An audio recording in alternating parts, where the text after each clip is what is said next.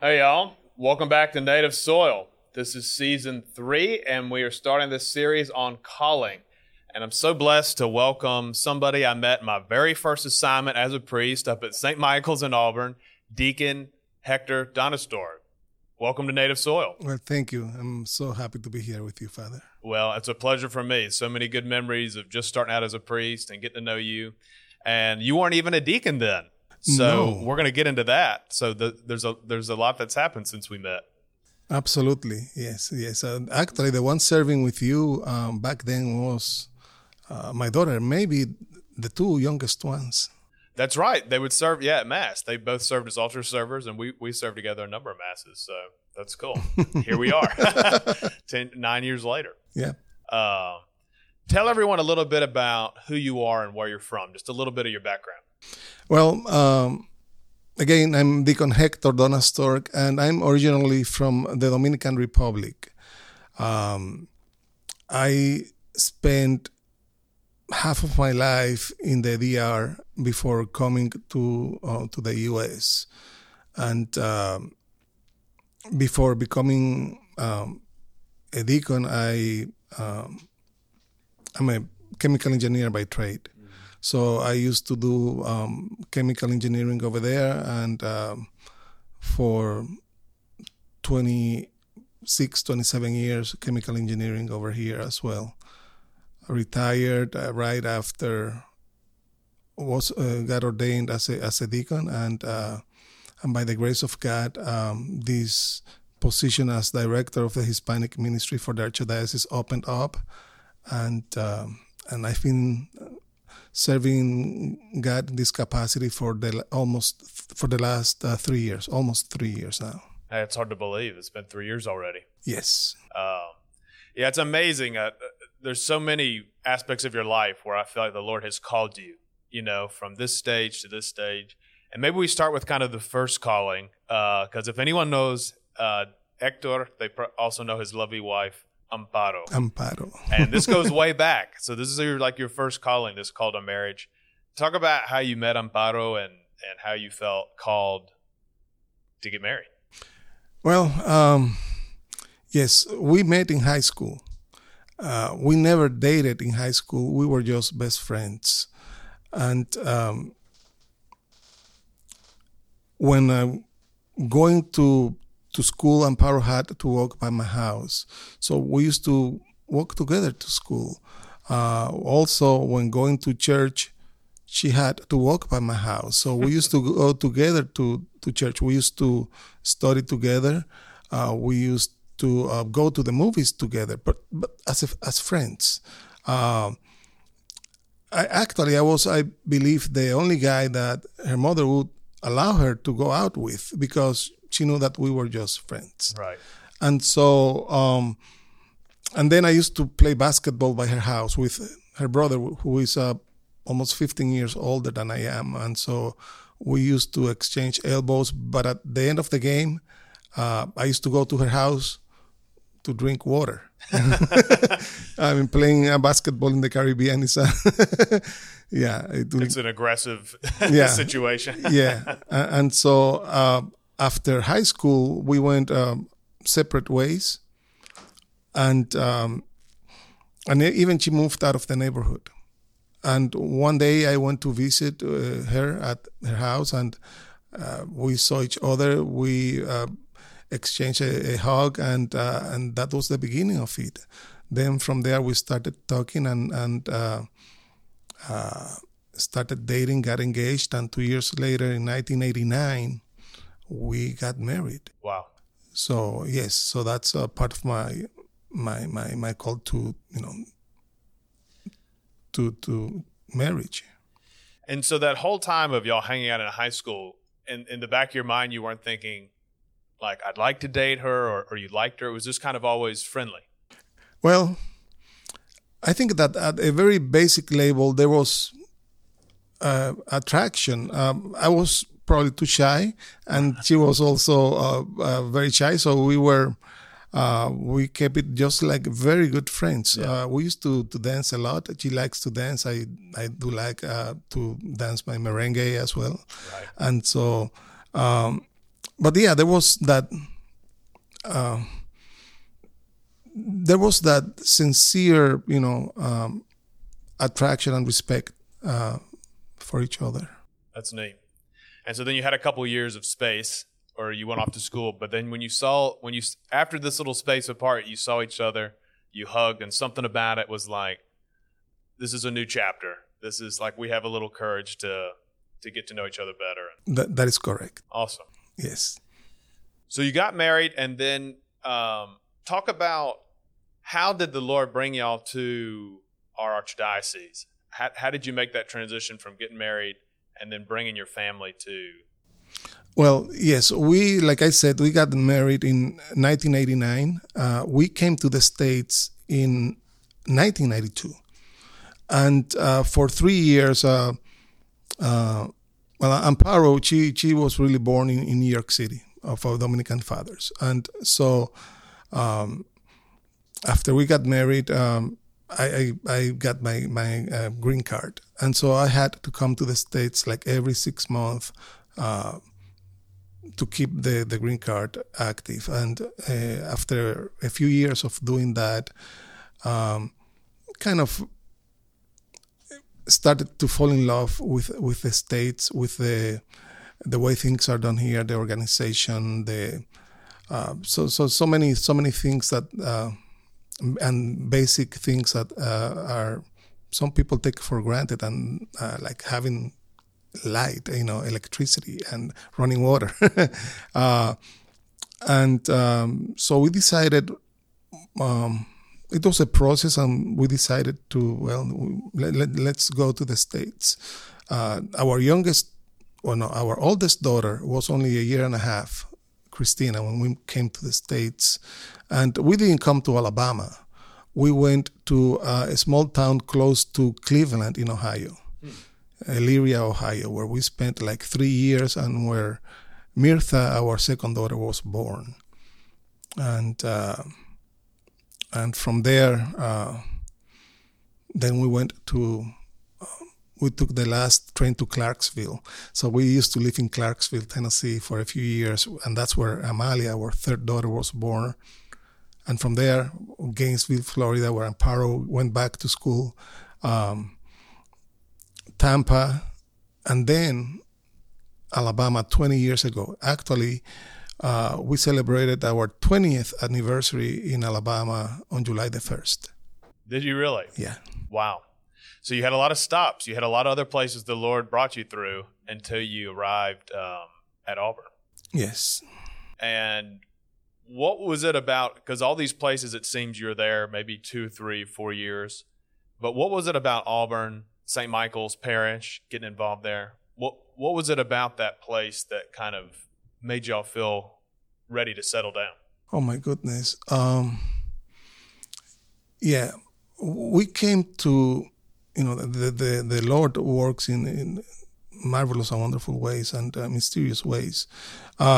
We came to Alabama because of my job in Montgomery. And we wanted our girls to go to Catholic school, so Montgomery might be the right place, but not at the right tuition. Right. So we started looking at other places, Prattville and Tuskegee and Montgomery, and Auburn. And when we got to Auburn, and Paro said, "This is the place where we need to live."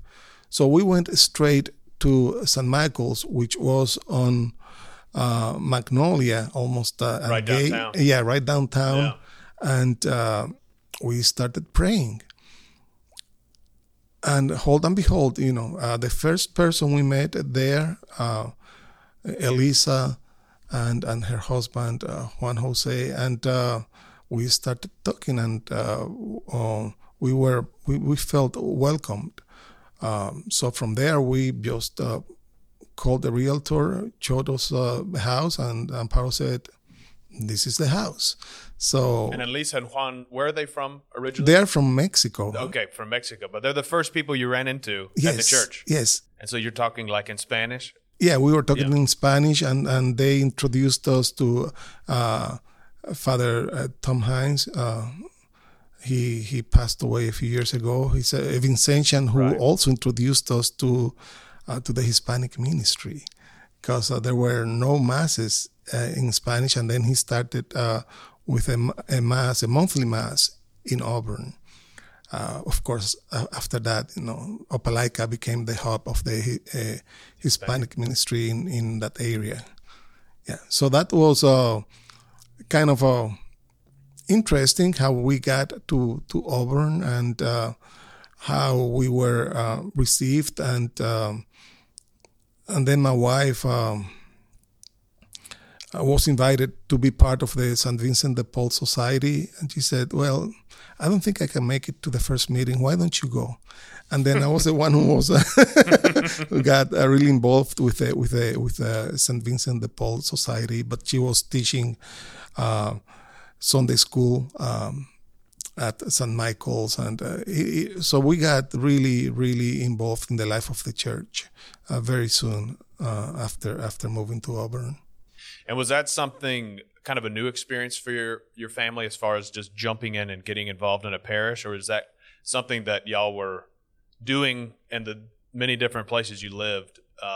Was there something about Auburn that kind of drew you in a little more, or is that kind of just part of how your family? Well, that is, we would have to go back, I guess, decades back to the Dominican Republic when love for service started by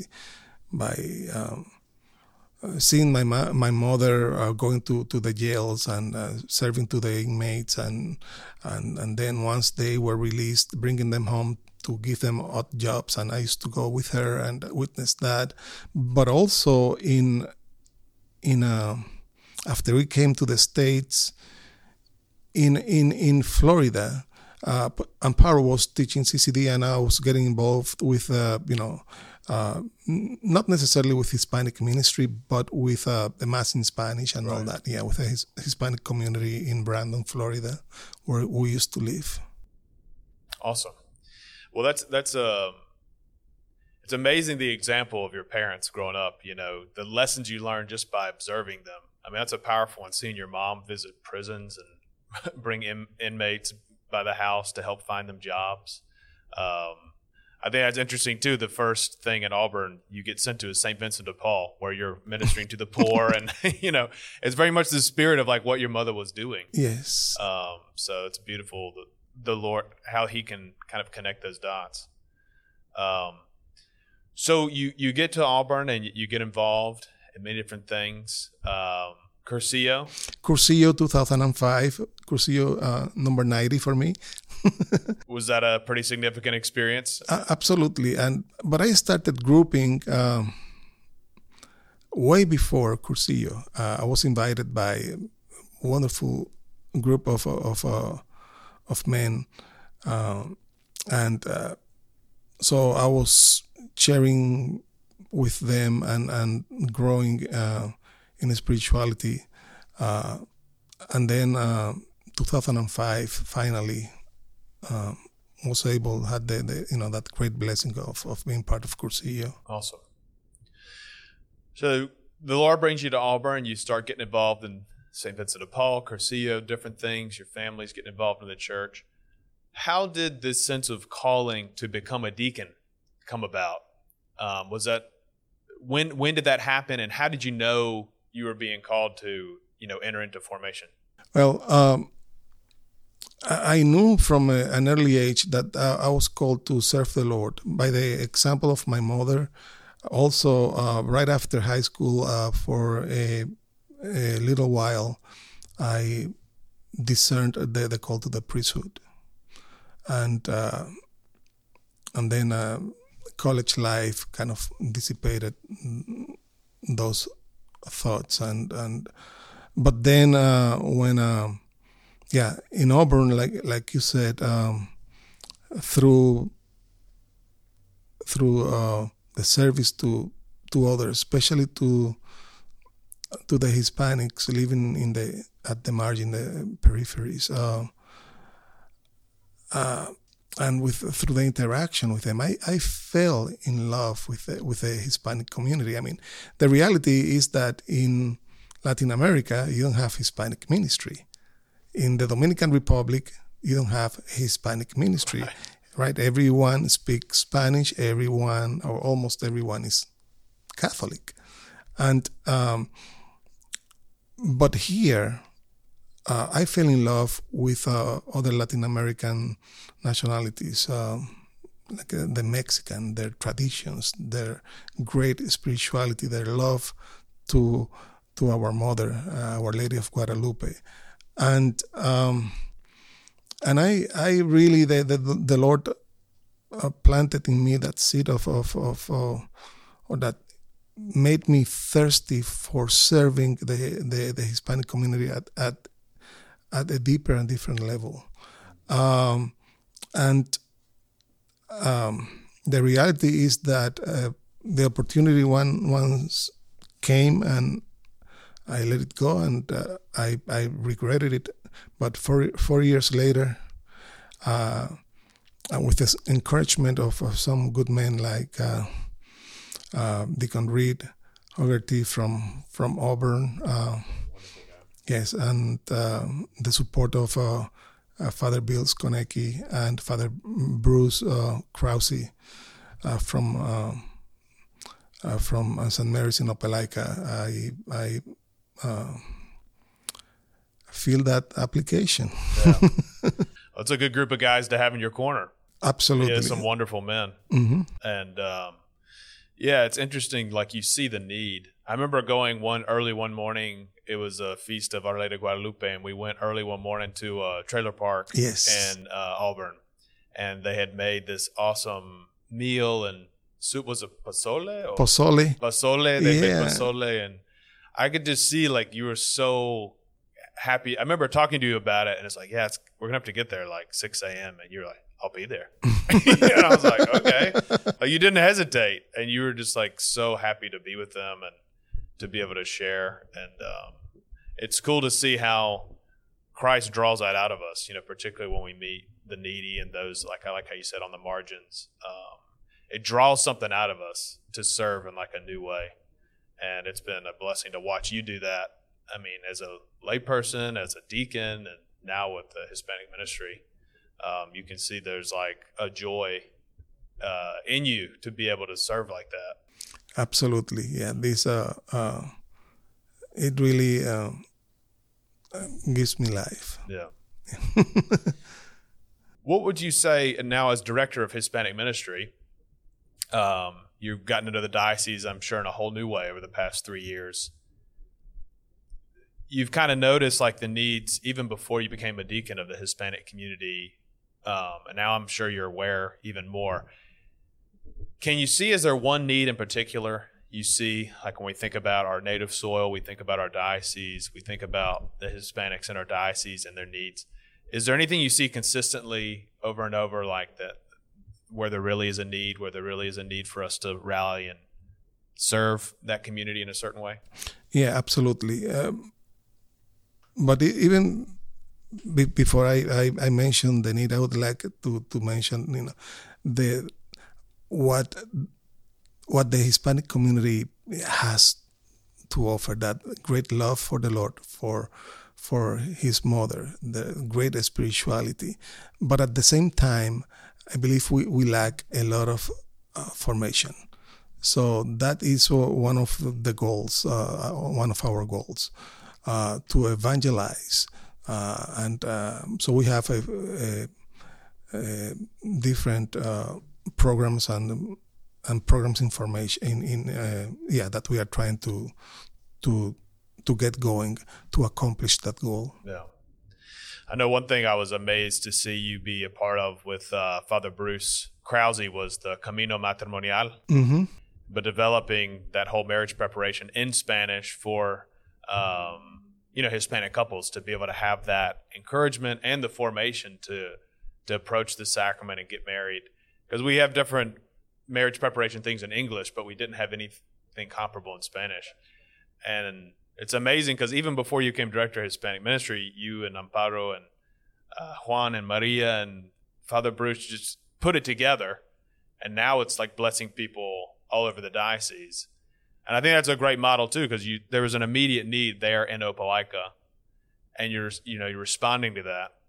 But then that blessing is able to trickle down to other places in the diocese. Well, yeah, we the first Camino was actually celebrated in Mobile in 2015, February of 2015, and this is something that started in Miami back in the early 70s. And it is the marriage preparation retreat used by the Archdiocese in Miami. Right. So a group from Miami came, and we had the first retreat at a Visitation Monastery. From there, we were rallied by Olga Villar to start forming and to bring that retreat to Alabama. So, since 2015, so we formed the first Caminos were formed and celebrated in Opelika by a group from Opelika, like the people that you've mentioned, Juan and Maria Gutierrez, Martin and Crisanta and Baltasar, Amparo and I, and. But now we have Caminos at St. Bede in Montgomery, here in the Mobile area, in Opelika, and even in Enterprise. And we didn't have, of course, Camino last year, and we won't have Camino this year. We will resume in February of 2022. But in these 6 years, over 200 couples have benefited from this retreat. Praise God. Yes. Oh, it's amazing, and so many times I've seen, there's plenty of couples who live together and have children together, but don't necessarily. They're like almost nervous about approaching the sacrament. Just don't have that formation. And I know, even talking to other priests, it's been amazing to see the number of couples who've been given the courage to approach the altar for the sacrament, mm-hmm. and to enter in, because they have the formation. They understand what it is and what the calling is. And like you said, 200 couples in 6 years, that's an amazing thing. And not only that, I mean, a lot of these couples, once they go through the marriage preparation retreat, they really become very involved in the life of the church. Yes, and you can see them flourishing as couples and as parents, and their kids also getting involved. It is just a great blessing. It's been a great blessing. Oh, it's awesome. We're excited to see what else the Lord's going to do. But I appreciate you taking your time to come here and just share with us a little bit. One of the blessings of me being vocational, I travel around the diocese, and even I just get to meet and work with a lot of wonderful people, and you're definitely one of those. And it's cool for the rest of the Archdiocese to get to know you a little bit. So I appreciate you taking the time to come over today. Oh, thank you so much, Father. Yeah, absolutely. One last question. Did you bring your soil? I did. It is over here. Okay. Tell us about your soil. Where does it come from? Okay. Well, I'll, two general areas. Okay. One is north of I-10. The other one is, part of it is north of I-10. The other part is south of I-10. Okay. Okay, and I guess that what is south of I-10 represents half of my life in the Caribbean, in the Dominican Republic, which is obviously south of I-10. Right. Very clever, very clever. And the other half represents the other half of my life in all the different states where I've lived. From Ohio to sunny Florida, but all of it is from Alabama, which is where I have spent 20 years. Thanks be to God. Thanks be to God. Yeah, yes, we're glad the Lord brought you here. All right, I'm going to fill this thing up. We want to take some of your soil so we can keep it as part of our set here. And I like that, I-10, that's kind of the two parts of your life and the two parts of our diocese too. You know, there's the stuff near the coast, and then there's everything above the coast. So if you would just sign it, that way we know who this soil belongs to. Okay. And then we'll close, and I'll just ask a blessing over you and your soil, and we'll end it that way.